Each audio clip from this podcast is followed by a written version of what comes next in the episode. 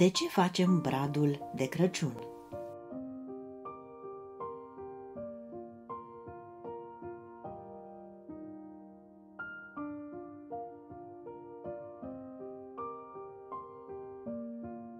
Cu mult înainte de apariția creștinismului, plantele și copacii care rămân verzi tot anul aveau o semnificație specială pentru oameni în timpul iernii. La fel cum astăzi ei își decorează casele în timpul sezonului festiv cu pin, molid și brazi, popoarele antice au atârnat ramuri verzi perene la ușile și ferestrele lor. În multe țări se credea că ramurile verzi vor ține departe vrăjitoarele, fantomele, spiritele rele și bolile. În emisfera nordică, cea mai scurtă zi și cea mai lungă noapte a anului sunt pe 21 decembrie, se numește solstițiul de iarnă. Mulți oameni din vechime credeau că soarele era un zeu și că iarna venea în fiecare an, deoarece zeul soarelui devenise bolnav și slăbit. Ei sărbătoreau solstițiul pentru că el marca faptul că, în sfârșit, zeul soarelui va începe să se vindece. Ramurile verzi le aminteau de toate plantele care vor crește din nou când zeul soarelui va fi puternic și vara se va întoarce. Vechii egipteni venerau un zeu numit Ra, care avea capul unui șoim și purta soarele ca un disc aprins în coroana sa. La solstițiu, când Ra începea să-și revină din boala sa, egiptenii își umpleau casele cu papură verde, care simboliza pentru ei triumful vieții asupra morții.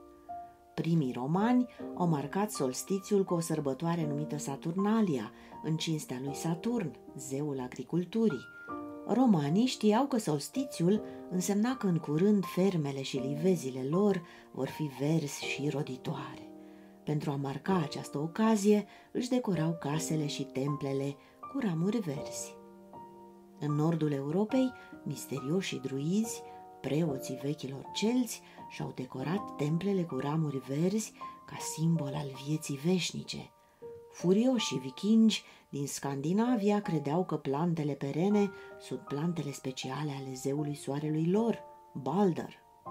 Cei care au impus tradiția pomului de Crăciun, așa cum o știm noi din secolul al XVI-lea, au fost germanii.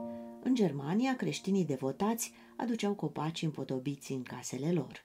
Unii construiau chiar piramide de Crăciun din lemn și le decorau cu plante verzi și lumânări. Se crede că Martin Luther, reformatorul protestant din secolul al XVI-lea, a fost primul om care a decorat cu lumânări aprinse un copac.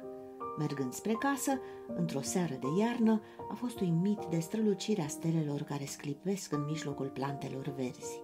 Pentru a le arăta această frumusețe celor din familia sa, el a ridicat un copac în camera de zi și a legat de ramuri lumânări aprinse.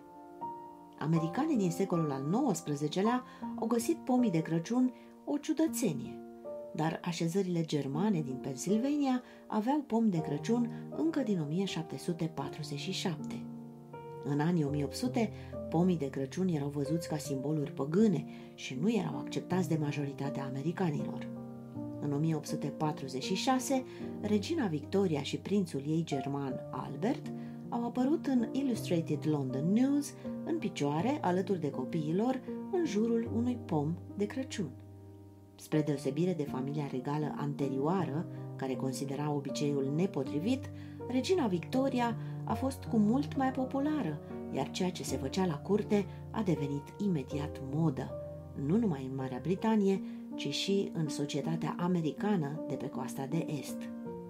Bradul de Crăciun a intrat astfel în tradițiile sărbătorilor de iarnă internaționale.